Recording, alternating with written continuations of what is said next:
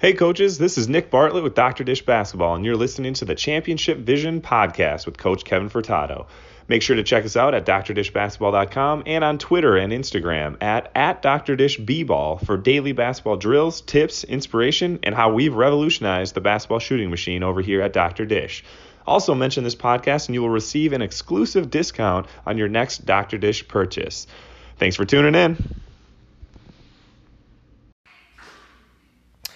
Coaches, how are you? This is Coach Kevin Furtado for Championship Vision Podcast. Welcome to episode 16 of the Championship Vision Podcast.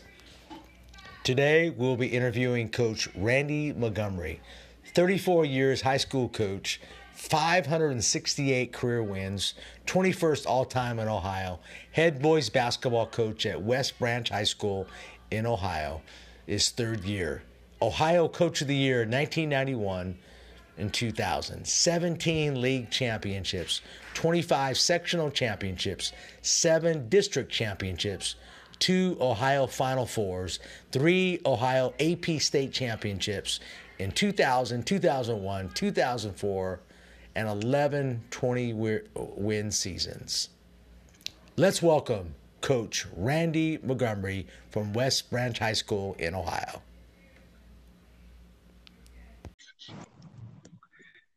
Hi, Coach. Hey, Kevin. How's it going? Rand- I'm doing great, Randy. Hey, welcome back. It's Coach Randy Montgomery, uh, head boys coach at uh, West Branch High School in Ohio. Coach, welcome back. It's good to talk to you. Uh, good to talk to you too, Kevin. Yeah, yeah. Uh, how's everything going out there? Well, pretty well. We're heading into uh, you know late September, which is uh, kind of the preseason for basketball. So it's it's that time of the year. The weather changes up here north, and people start to think about basketball. Yeah, yeah. Hey, um, hey, I tell again. Um, you know, I know a lot about where you've coached and a little bit about your background. Tell about tell the audience a little bit about the the person that had a tremendous impact on you, um, and uh, how you got started in the coaching. Well, when I came out of college, I went around and, and um, actually worked at a number of uh, basketball camps in the summer, which were very popular at that time. Every college coach in the country really had camps. Bobby Knight and and uh, all the ones around. Every college campus had one. So I spent a lot of time doing that. And um, through that, I met Bob Huggins at his father's camp, actually here in Ohio, and it was a time when he was beginning his head coaching career and and uh, took the job at Walsh uh, University here in Canton and uh, I happened to be working at the camp then and got to know him that way and and actually uh, became a member of his staff in 1980 uh, at Walsh for three years so that was a very much a learning um, experience for me, not only from Bob, but his father, who was a legendary coach in Ohio high school basketball. Yeah, and we talked about before about not too many coaches get the opportunity to be around a great coach like like, like a Bob Huggins. Um, what in particular did he help you with? Well, specifically, probably was um, um, I, I think the understanding of attention to detail, and it began with our practice uh-huh. plans, which were you know methodically thought through every day. I think Bob would spend uh, you know an hour and a half with us, his assistants every morning, you know, planning the practice for that day. So it wasn't something that just threw together and went into the gym and started to do it. You know, everything was broken down to the minute or to the yeah, to the minute, and uh, you know, it was usually a, a good two and a half, three hour practice. Yeah, absolutely. And um, tell me a little bit about, since we're on that topic, tell me a little bit how would Huggins, Coach Huggins, put together a practice plan? Give me an example of that. I don't, I don't think too many people would have that information. Um, how, what are some some key things that he did that's maybe different than some other coaches? Well, one thing it did is it keeps you on track, and I think that's what he understood. You know, the clock would run, the managers would keep track of uh, what was going on on the clock. So, for instance, at three o'clock, if practice began, it would be three o'clock to three o three Would be, you know, some some quick stretching or up and down running. And at 303 to 310 would be a fast break drill, maybe an 11 man break drill. Uh, and the managers would put, you know, seven minutes on the clock and the clock would run. And it got down to zero, buzzer would ring, and you'd go on to the next thing at 310 to 320 might be, uh, um, you know, footwork uh, for motion offense today where you'd be doing reverse pivots and front pivots and different things that way. And then at three. Hey, coach. Hey. Okay. Yeah, yeah. I tell you, I, I, haven't had that problem in a long time. Um, and I apologize. Uh, I'm in a perfect area right here. Hey, t- continue on about your practice plan. I love that uh, minute by minute. I absolutely love that. I love because uh, that that's what I like to do. Uh, continue on with that with that statement after a brief timeout we had.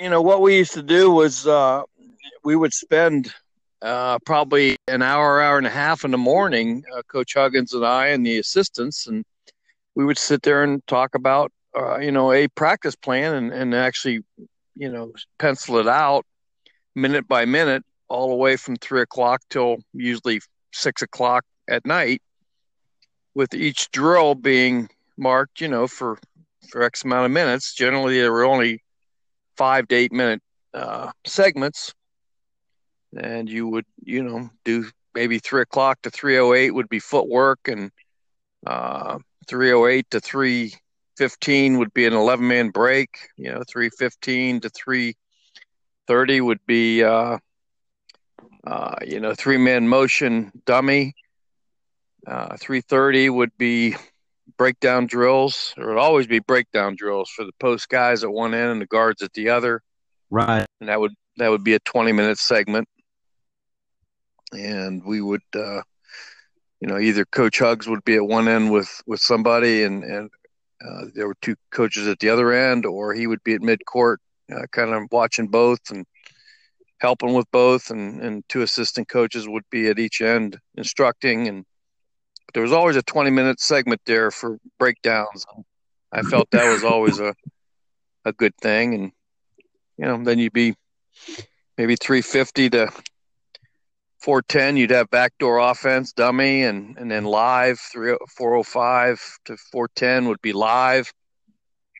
Uh, 410 to 420 would be um, press break versus zone. Uh, you know, and then you just continue on through the practice with those kinds of breakdowns. I don't think it, it varies a whole bunch today.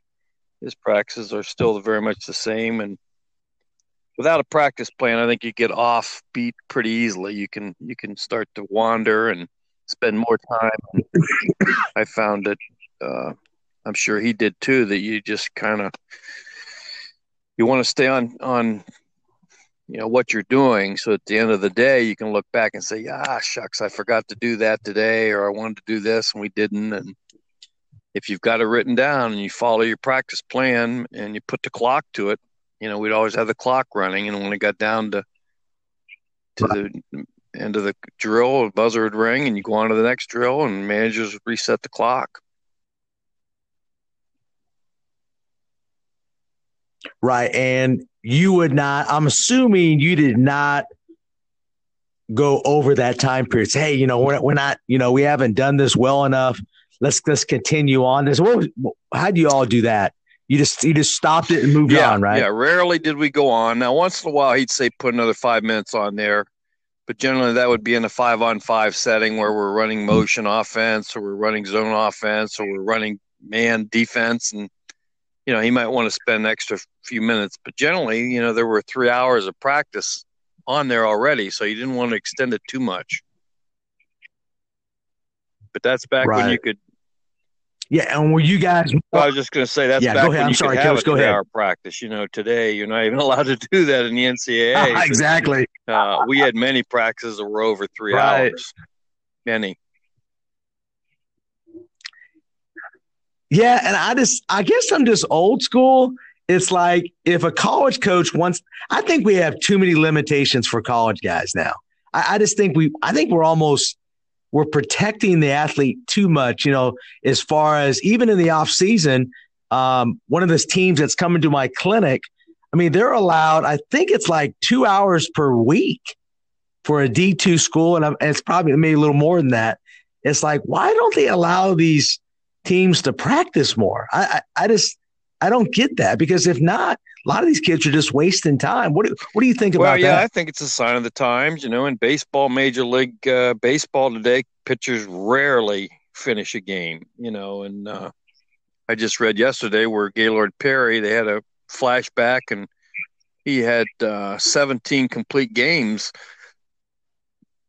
uh, one year. You know, and uh, and Dean Chance, who was another good f- friend that I had from Wooster, and he told me he he pitched into the 14th or 15th inning on five or six occasions in his major league career. So pitch counts were something nobody even even looked at. Um, now whether that's good or bad, I don't know, and whether three-hour practices are good or bad, I don't know. But um, certainly the mindset was a little different back in that time.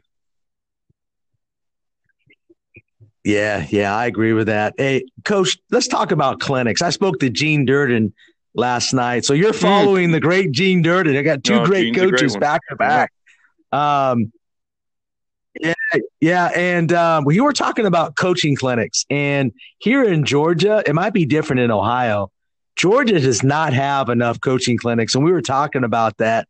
Um, first of all, what's your what's the value of a coaching clinic on court with coaches, and does Ohio have a lot of um, you know learning environments like that for their coaches? Well, they don't have a lot, but they do have uh, some that are that are, I think, more quality than quantity anymore. Uh, used to be there were a bunch of them, but you know, as you and I have talked before, there's so much stuff online that that people go to now. But you lose that one-on-one interaction with coaches, and when you go to a coaching clinic, you always feel like you come out of there having talked with somebody you liked or, or renewing a uh, an old acquaintance or making a new acquaintance, and, and that's as much a part of coaching as as the X's and O's because that's somebody you can call later or you can scrimmage later, and uh, that's that's really how you develop as a coach. and no doubt because I have met uh, just by doing this podcast, Randy. I've met so many, a lot of the coaches I already know, but I've met a lot of coaches like a Randy Kaufman out of Tennessee, who's a brilliant girls basketball coach, and um, I just met him, and now we're in contact, and um, you know, anytime I need to call him, he's helping me out. So I, Yes, it's that networking, isn't it? and uh, that's that's wise on your part because that's how we learned. I mean, I I didn't I didn't know anything about basketball. I thought I did. I could play a little bit, but never really you know understood how to teach the game. And and then you get out on the road and you you work camps and you meet meet people that. Uh, you know, I, I think I've talked to you before a little bit. You know, we went to Five Star and went to Pocono Mountains and different places, and worked camp with with guys that were completely unknown at that time, and that was like the John Caliparis and the Jimmy Valvanos and uh, uh, just uh, Pete Gillen, who was at Notre Dame and, uh, Virginia. Uh, Pat Kennedy was at Florida State. Those were all young guys that we all worked together and would go out at night after after camp and you know sit around and talk and that was fun and that's how you learned and and uh, made made new relationships Yeah, because I think you're right. I I think we all view it like you know our opinion is the best, and a lot of times by getting feedback, it really improves your your thinking process for basketball. I'm telling you, sometimes we don't Oh, know no, everything. absolutely and there's But different ways to do things you know there's Uh, always a but, you know, different we- way to do things and that doesn't mean there's one right way. There's it's good to hear different perspectives on things. Right, right. And I still believe coaches need to do their uh, coach to their own style and not somebody else's. Hey, t- let's talk about the art of coaching because I think you're really brilliant at uh, the art of coaching and how to build a team. How, if you were going into a new program, which you have uh, at West Branch, uh, but you have a lot of experience.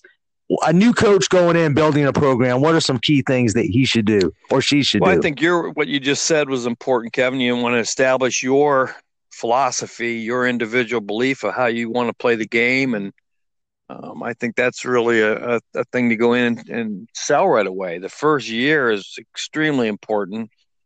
And you want to go in and, and everybody's hungry to play and, and get a new coach and new system. And uh, you want to go in with that idea of what you're doing. You know what you're doing and you know what you want to see. And I think you'll never have as much uh, enthusiasm toward you as the head coach leader as you will that first year.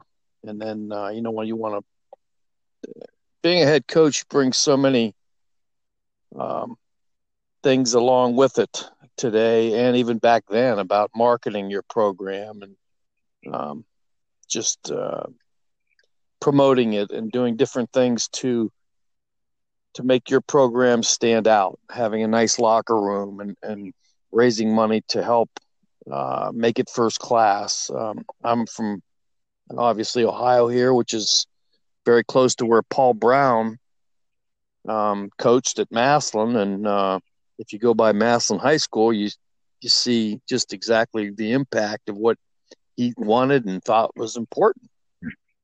And uh, he told some people, and I I've listened to that a long time ago and still believe it today that it only costs a few extra dollars to go first class. And um, I think that kids realize that when you buy your stuff, buy good stuff. And when you go on a trip, feed them steaks, you know, make them work hard and earn it, but reward them at the end. I think those are the kinds of things that uh, kids will relate to and know that you care about them. And and uh, when it comes time to compete, and you know you become a unit. Yeah i love that term first class. Um, and that that's a great term. Um, preseason banquets three on three tournaments mm-hmm. game programs all the things that i've i've uh, picked your brain about. I think you're i think you're really great at that. Um, you've given me a lot of good ideas on promoting your program. Tell a little bit in particular about your big three on three tournament. You mentioned it before I don't think a lot of, I mean, this is a great idea for schools to utilize. I don't think anybody's doing it. Um, talk about that a little bit. Well, yeah, that's uh, that was a an undertaking for sure, and I think it's for somebody that is maybe starting a program in a new school. Um, if you have a parking lot out back, um, survey it, look around for a, a, major sponsor, try to sell that major sponsor on what you want to do which is uh, we use the Gus Macker as our, uh, you know, our blueprint. We went to a car dealer and said, "Look, we want to do this here," and it was build baskets, put a circus tent up, you know, turn it into a basketball weekend, and then give all the publicity to the to the major sponsor. And they bought it. You know, they, they gave us ten thousand dollars, and um, a friend of mine who was a salesman uh, showed me how to do that, or what he he actually approached the guy and with uh, with he and I together went to the dealership and sat down and I watched him how he did it and pretty soon that dealer was uh, completely into it and gave us ten thousand uh, dollars cash to spend on the baskets, building baskets and and uh, you know getting getting uh, circus tents and and putting uh, hot air balloons to go off the night before the event and bringing some pro players in for a clinic on the night right before we start the tournament and coming up with uh, major prizes posters billboards um, full page ads in newspapers all the things that uh, a car dealer has access to he gave us for you know about a two two right. month period so it did wonders for you know the promotion of basketball uh, at Triway High School, the very first job that I was at for 20 years, and um, you know it was a full weekend carnival, and a neat neat thing, and everybody knew what the three on three was. Yeah, and I, I tell you, I was looking at that this year, and I I know the undertaking. I actually studied the Gus Macker, mm-hmm. like you said. Um, to be done eventually by Kevin Furtado, Randy, but I don't know when. Um, but that's in the back of my mind. Hey, but but can it realistically be done these days? Because it's not being done. I mean, well, you I know, mean, you don't know whether yeah, you don't know you, whether it's it's because of liability anymore or what. Um, like I said, it evolved for us. We started off with 24 teams the first year, and then once we got this major sponsor, it turned into 500 teams and it literally went from Friday night yeah. until Sunday night. And you had to have security there uh, all night long, uh, you know, because it's an outdoor courts and people would come in and steal the T-shirts and uh, vandals and all that. so we had to have 24-hour uh, security. Uh, we had to have a place to to store all the baskets. I mean, we had you know 12 baskets, wooden baskets, sta- freestanding baskets that had to be stored somewhere, had to be put on a tractor trailer literally on Sunday night and taken to a, uh, a barn that was given to us and just a lot help from the community, but it really became a big event. And um, like I said, we had billboards around town not only advertising the three on three, but advertising, you know, our basketball program, which is what we wanted to do. And uh, there's there's a lot of things that can be done with that, but you have to you have to put a lot of time into it and and work at it. There's a lot of work. Now, um, what did um, did you guys you, you got? I'm sure you all made. Did you make a lot of money out of it, or, or is it, it did it take a while to bring money for your programs. I know that was a big part of it too. Well, yeah, that's a good point. Um, you know, we got ten thousand dollars up front from the sponsor, so they paid for uh, all the T-shirts and all the awards and all the prizes and, and everything that we did, and we made it first class. You know, the winners got to got to go to the final four, uh, literally the final four, and they got a van and hotels and tickets and all that stuff to go. Yeah, that was all donated by the sponsor, and then the money that uh, we used, you know, we had 500 T-shirts to buy. So not 500, we had 1,500 T-shirts because you had 500 yeah. teams, and uh, probably ended up buying 2,000 T-shirts plus another uh, 200 golf shirts for the people that worked. And um, so there was a lot of money that we spent, you know. Yeah on the uh, on the actual event. So making money was never the objective, although we would end up, you know, with two or three thousand, I would say. right. Back in the '80s was you know a good amount of money, and um, but the idea was to promote the program and to uh, help the sponsor feel good about what they got, and you know to get everybody in the community involved in playing basketball. Yeah, there's no doubt. I'm sure Triway um, just from studying and researching, Tri Triway had a great reputation under you. Uh, there's no doubt about it. And that that for any of the listeners, I think you got to do more than just coach basketball to build a program, and you were the master of that. Well, there is a lot to it, and uh, the X's and O's are one facet, and um, personality, uh, the coach to the community and the players and the enthusiasm and having you know your family behind you backing you is important. And and you know for us basketball has really been a, a major part of our lives all of our lives our family. And um, i think that's a big part of the success that you have that just about everything we did you know centered around that. And right you need to have that for sure if you're going to be successful. But you're right. There's there's many facets to to winning uh, a winning basketball program. You mentioned a banquet. You know, we had a banquet at Hoover that you know, was after I look back at it, it was amazing to have the kind of speakers that we had there: Austin Carr and Larry Johnson, Jerry Tarkanian, um, Larry Nance. Just had you know many many big time people come there and speak. Yeah, yeah, that, that's big time. And I, I, just that's the one thing that really caught my eye with uh, just just on the promotions. Uh, Randy, talk about the shot clock. I know that you want a modified shot clock, or or maybe no. I, I think more of a modified. I think. Talk a little bit about your philosophy on the shot clock uh, coming into uh, the high school game.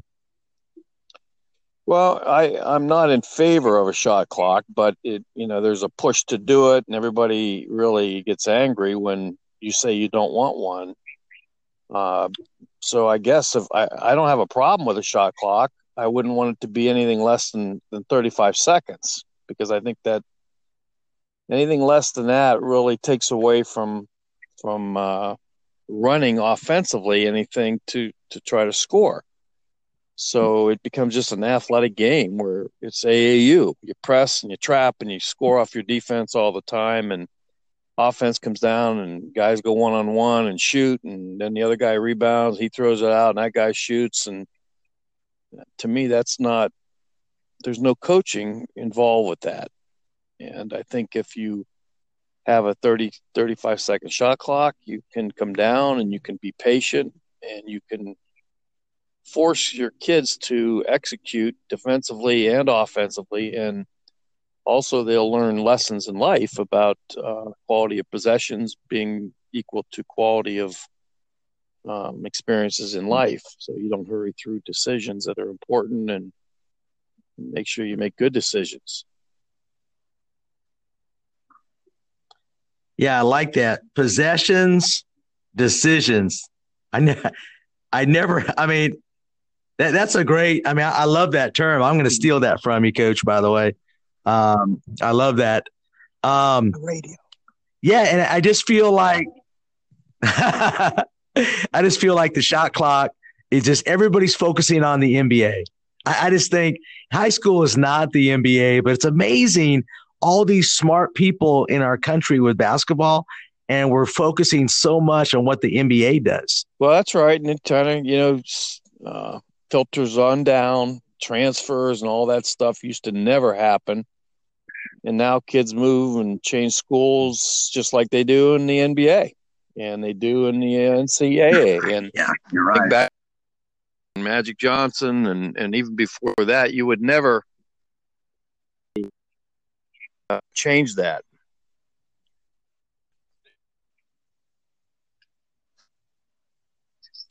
Yeah, it just it, so as you know, guys wouldn't wouldn't uh, you know they wouldn't change schools or change teams like they do today. And today it's it's commonplace. It's commonplace. It's really scary in the high school. There's transfers. Um, of course, we actually we have a couple kids transferring to us, but um, but that's under different circumstance. We're not recruiting. There's a lot of stuff going on with high schools, probably more Randy than colleges. Um, it's really scary out there nowadays. Well, it is, and it wasn't like that, Kevin. You know, I, our high school. You know, you'd have never thought about leaving our high school when I was growing up, or or before that, you just wouldn't. Yeah. And uh, that was your be true to your school. You know, there was a song by the Beach Boys. You know, so uh, that's just a change, and that's just uh, the culture today. I think we have to just live with it. Yeah, absolutely on that. Um, Coach, you won three state titles in Ohio 2000, 2001, 2004. We talked about this before. What, and I know it's not always about talent, but talent helps. But what were some of the separators that led you to those state titles? Well, those were Associated Press uh, titles, which uh, means at the end of the season you were undefeated and voted number one by the uh, Associated Press, and then you went into the actual tournament um, okay. We did not win the um, you know the the state championship going through the whole tournament, but uh, we did finish undefeated and and were voted ranked number one throughout the uh, throughout the season. So um, I just wanted to clarify that, but you do you do um, okay. have to have a certain chemistry within your team, leaderships. Um, I think all those teams were good foul shooters, which is an important part of basketball that's overlooked. And they understood the value of possessions, which is first and foremost. I think you got to value possessions, and um, that's one thing Coach Huggins' father told me, or Bob's dad told me. You know, the further you go in tournaments and the bigger the game, the you, know, you realize every possession counts. You can't just come down and fire it up, because if you come down and fire it up, a, a disciplined team is going to make you pay for that, and that really stuck with me. That's a great point. I was talking with Gene Durden. He's won six state championships here in Georgia. And I said, Gene, I asked him the same question. And he told me, he says, he gave me an example of one game where they were they're a pressing team. And he said he's told they were down by 14, I think, against a school called Carrollton. And he said they took off the press and he just told them, we're going to have to grind out every mm-hmm. possession. And he just yep. calls it the grind. Um, and he just said, I mean, no pressing, half court offense, half court defense. That, that's what won him the game. Well, that's exactly what do you think right. about that? You know, you, you're going to try to press and you're going to try mm-hmm. to do the things that you do, but you're going to meet a team somewhere where that isn't effective or it isn't effective for a while. So you're going to have to be a half court possession team. And, um, you know, more times than not, we were that team that forced the other team uh, to slow down and uh, you know, like I said, they, they run and, and try to throw shots up and, and just get more shots up and, and win on athleticism. Whereas at the other end, you want to be more patient, try to grind it out, as Coach Durden said, and and really you know make each possession count throughout the game. And if you do that, the other team's not used to that. A lot of times they'll fold, and that'll be the difference in a big game. Yeah, and it's about taking care of the ball, getting high percentage shots. It's a cliche, but it's so true in state tournament games. It's funny how pressing does not work in state tournaments. And of course, nowadays it's everybody's pressing, wants to press, and they want to shoot the three. Those are two things that really, I think, I think forces you to lose games. Yeah more than anything else. But everybody's well. again, right. the team that has the best talent is going to win. And if you have a short shot clock there, it's just going to become an entertainment where you're going up and down. And sure, that can be quote fun to watch, but it isn't. You know, it's always going to be a predictable outcome. Just as in the NBA right now, you know, no one's going to beat Golden State, and um, I, I'm seeing a little bit more developing from Boston now, where they're integrating, you know, not only good talent but but good coaching, and they're they're going to be a tough team to to take out with Brad Stevens there. Yeah, it's amazing what he's done. A lot of college coaches have tried to come up to the to the pro level, but Stevens is an amazing coach. I, I just I, I think I think next to Popovich, he's hands down the best coach. But there's a lot of great coaches in, in the NBA, but he's an unbelievable teacher uh, just really quick, what's your opinion on oh, Stevens? You know, obviously very good, and uh, he hasn't had great talent. I mean, Popovich had great talent. He had Tim Duncan and uh, you know guys down there for for 20 years that were pretty good, and and he's a good coach. There's no question.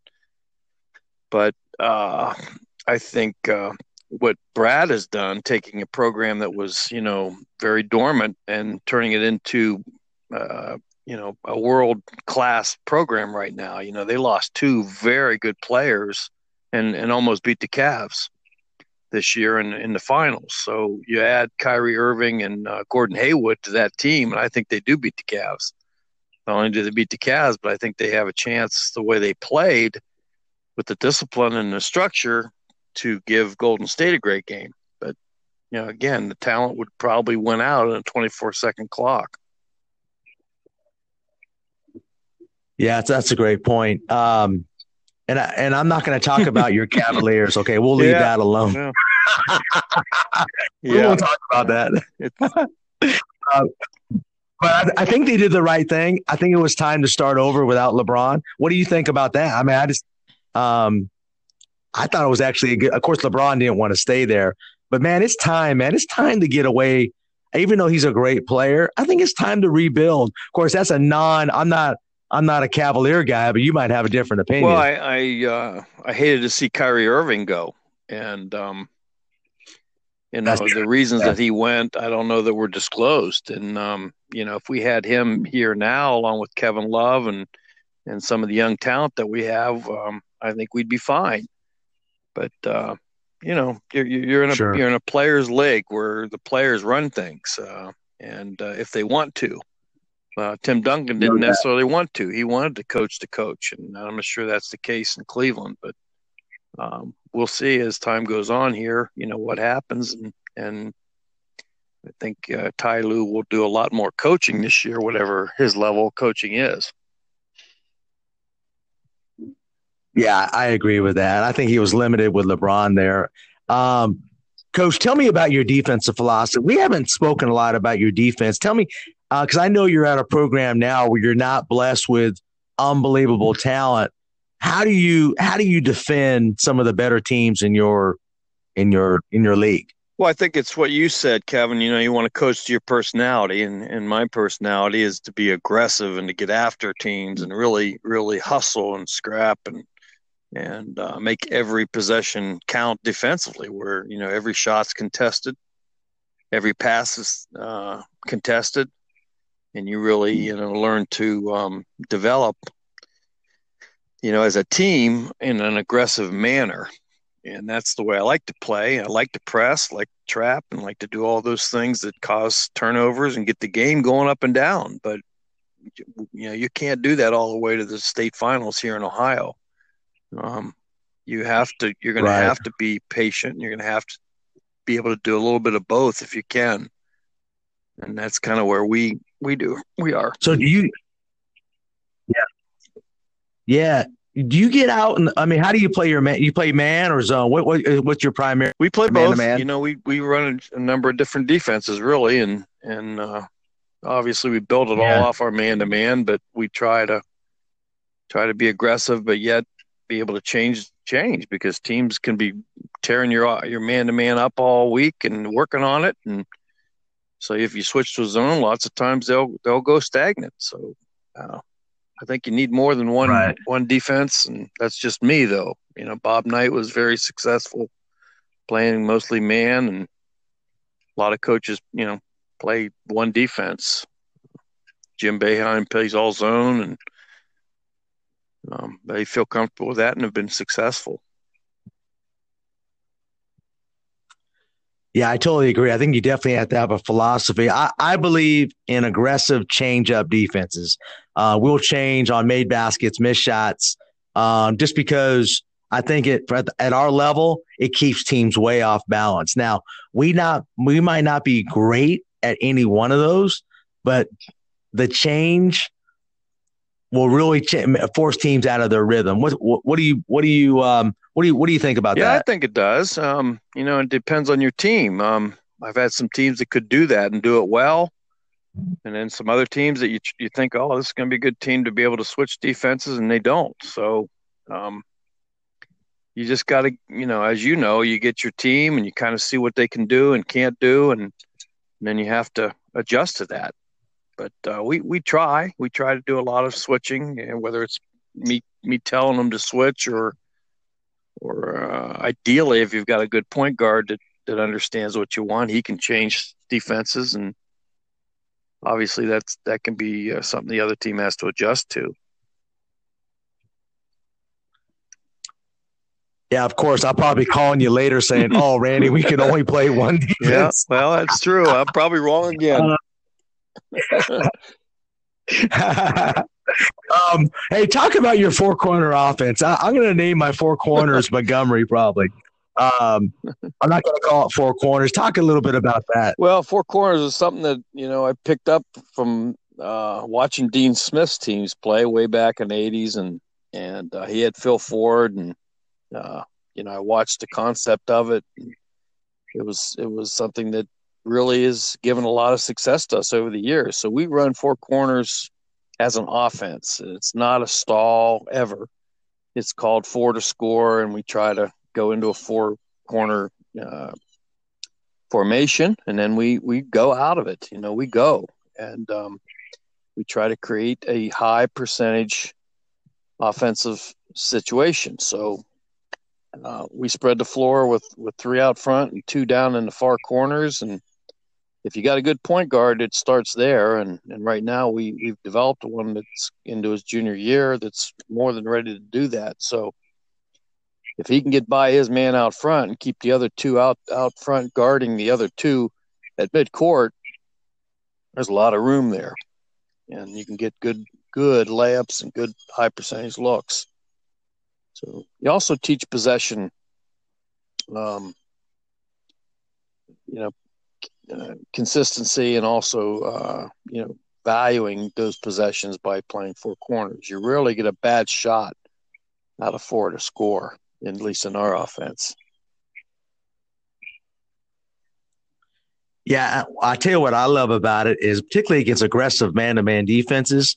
You know what the shot you want. You want layups, yeah, right? I mean, I know it sounds right. kind of crazy, but we look for we don't look for right. pull-up jumpers. We look for layups, uncontested mm-hmm. layups. Yep. and you get them, you know, teams uh, if they if they have to come out on you, but they'll try to yeah. sag, and you gotta. That's when you got to be able to bring it back out. And if for a 35 second clock, you can bring it out and still yeah, and yeah, still right you know that. do that believe it or not you get the ball across mid court and you get into four corners at at the 25 second mark i mean you can quote hold on to it for five six seven eight eight seconds and make the other team come out and run it down to 10 seconds and if we go to 10 and they've still sagged and they don't have to come out we'll run a set and get the shot we want and okay we're off to the other end so that's that's the um, the difference. Yeah, and you are controlling the tempo. Yeah, exactly, and that's that's what you want to do. You're controlling the ball. Yeah, yeah control. absolutely. Um, tempo control. Um, tell me a little bit about, uh, and I only have a couple more questions. I know you're a busy man. Talk about what you're doing right now with your preseason workouts. Everybody's different. How do you train your players in the preseason? Well, it used to be you could only have an open gym, and uh, you just had to open the gym and let kids play. Sometimes other kids would come from other schools, and you could, you know, go against each other a little bit, but it, it was nothing organized. And two years ago, Ohio went to four man uh, workouts, which I think is is a great idea. Yeah. So now we can do that. We can work with our guys in individual settings and and improve their skills and and really be more productive than the open gym was. That's what we have here in Georgia. Do you four man? Um, same thing, and yep. we uh, yeah four man, yeah, absolutely. But your yeah. season starts um, early, doesn't it? I, am not a big believer in it. Well, uh, ours are are we start practice October 22nd. When do y'all well, start? Our practices in Ohio don't start till November 4th for boys. So uh, you know, okay. our state okay. football championships are that weekend as well. So if a team were to make it all the way to the finals in football, you know, they would only be missing a week or two of of uh, practice. Right. Give, give an example. Uh, what are you working with your kids right now? Like, are you focusing on their weaknesses, their strengths? You have like a set workout plan.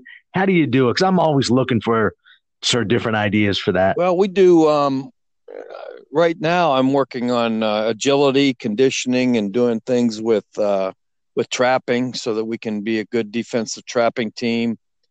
Um, we're doing uh, some shooting reps, uh, just a little bit of uh, things to improve skill level, and you know, just try to keep them hungry. That's the key. I mean, you can your guys are going to be really excited right now yeah. to, to, be there, and they're not going to be that way in March if you if you lose their uh, their interest. So we haven't done much, to be honest. We're not really starting back up until next Monday, and we went we went all through right June, July, and then we we continued to to uh, go agility conditioning through August which is a dead period, but we are allowed to condition and do agility drills, jumping and so forth. So we made a lot of progress through August, and then once August hit, end of August, we shut it down here for about three weeks. So, and I think the guys are starting to text me; they want to get started again, and that's good. Right. That's good. Yep. Yeah, they're hungry again. Um, hey, tell me about your favorite leadership book, or tell me, or just give me one specific thing that you do to build leaders in your program. Well, that's that's a good question. I think um, it's tough to it's tough to uh, develop a leader. I think a leader is something that's kind of innate. Uh, my experience has been when I've had good kids that were leaders. Um, you know, they they had that ability before they got to me. I, I might have helped them develop it further, but you can do things as a team to make the team accountable. You know, to make sure that they're holding each other accountable. And uh, sometimes it works, sometimes it doesn't. Uh, you know, we have a Big Brother program that we do with our middle school kids, and um, we have a thought for the day every day. Um, before practice, I'll call them and right to mid court, and, and we'd have a two minute thought for the day, and I'll have the player when calling a player to explain what that is. Something simple like uh, seldom, if ever, do you exceed your own expectations. Um, you know, I'll say, "Hey, Kevin, what does that mean?" Tell tell the team. And you'll you'll have to explain that. Right. Sure. So I like that. That's just something that gives everybody a chance to have to step forward, get out of that comfort zone. But um, some are very good at it, and some are are are still not very good. They give you a canned answer, and it's difficult to change that. I found the kids that have it and really embellish you know those kinds of situations are really your good leaders yeah don't you agree that we focus too much on leadership rather than good being a good follower? What what do you think about that? Well yeah i think um you know team has to compete together and you can do things to help bonding especially today. You know in the old days the coach said it you did it. Um, and it's not that way anymore. It's you have to explain to kids why you're doing something what's the benefit to them and and uh, and then include more of those bonding situations uh, rather than just do it because I said so. And um, right, those are you know just times have changed a little bit. And back in the '60s, '70s, and '80s, uh, that's that was vogue. You know, even with Coach Huggins, you know, there, were no, there was no debate with sure. him, and to to this day, there's not a lot of debate, but he does he does talk to his players more and like to be more uh, congenial, I guess, uh, in building that and more cognizant of building that than than they would probably have been in the '80s.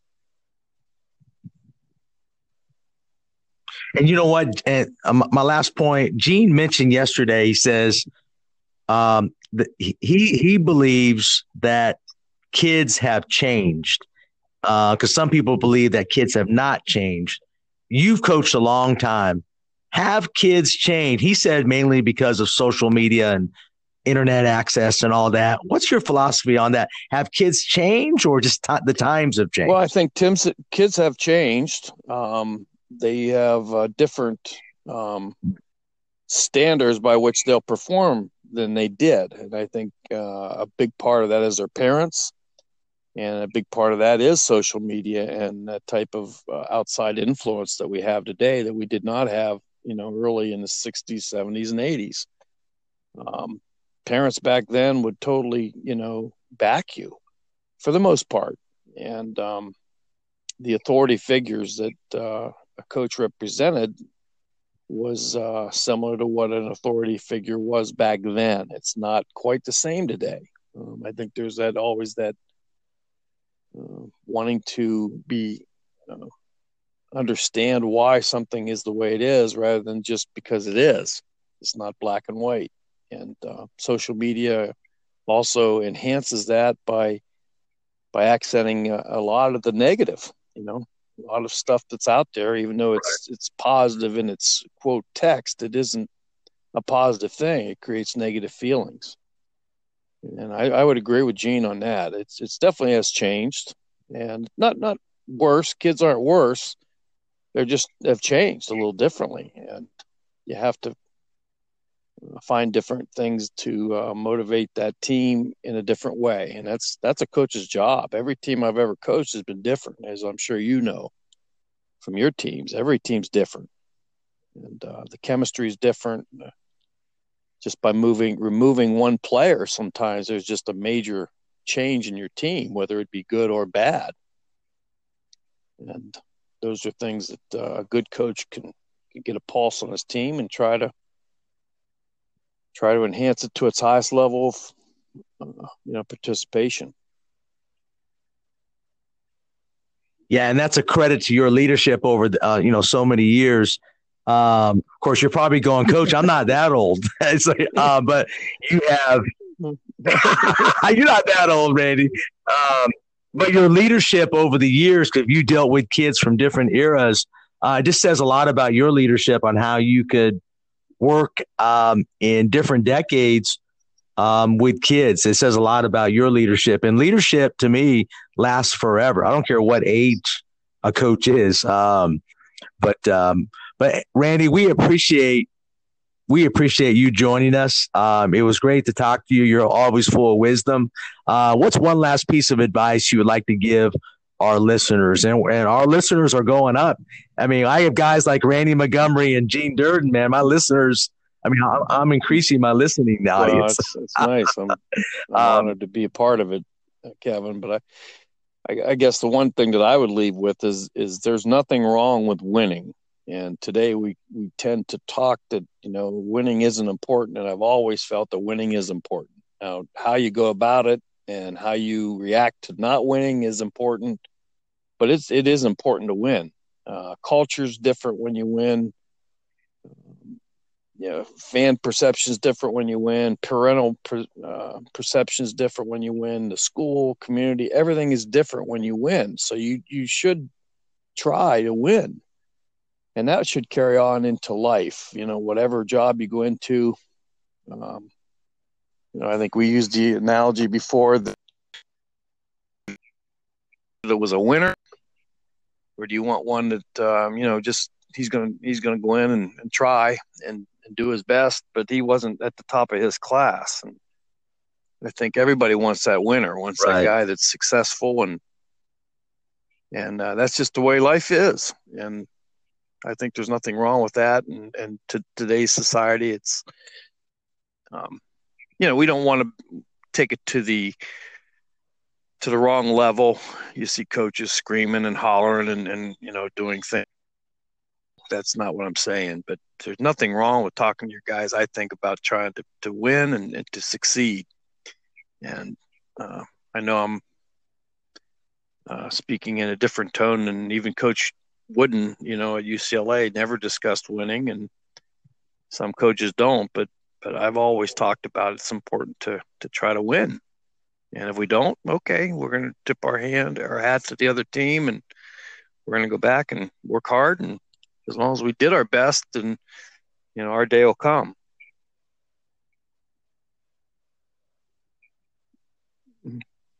I love that. Hey, Randy, Coach, thank you so much for uh, joining us and sharing with us on that. I always enjoy talking to you. Uh, I'm going to miss you at the clinic. I, am hoping you can come back this uh, you know next year for our Legends Clinic. But I wish you the best of luck well, and thanks good again luck this for weekend, uh, Kevin. I for know sharing that was a with great us. Thank event. you, Coach. I hope hope that a lot of coaches take advantage of that. Thanks. Thank you. Good. Thank you, Coach. Good luck this year. Thank you. I've had so many things happen to me that I never dreamed would happen. And it's all a result of uh, being around good people and getting on good teams.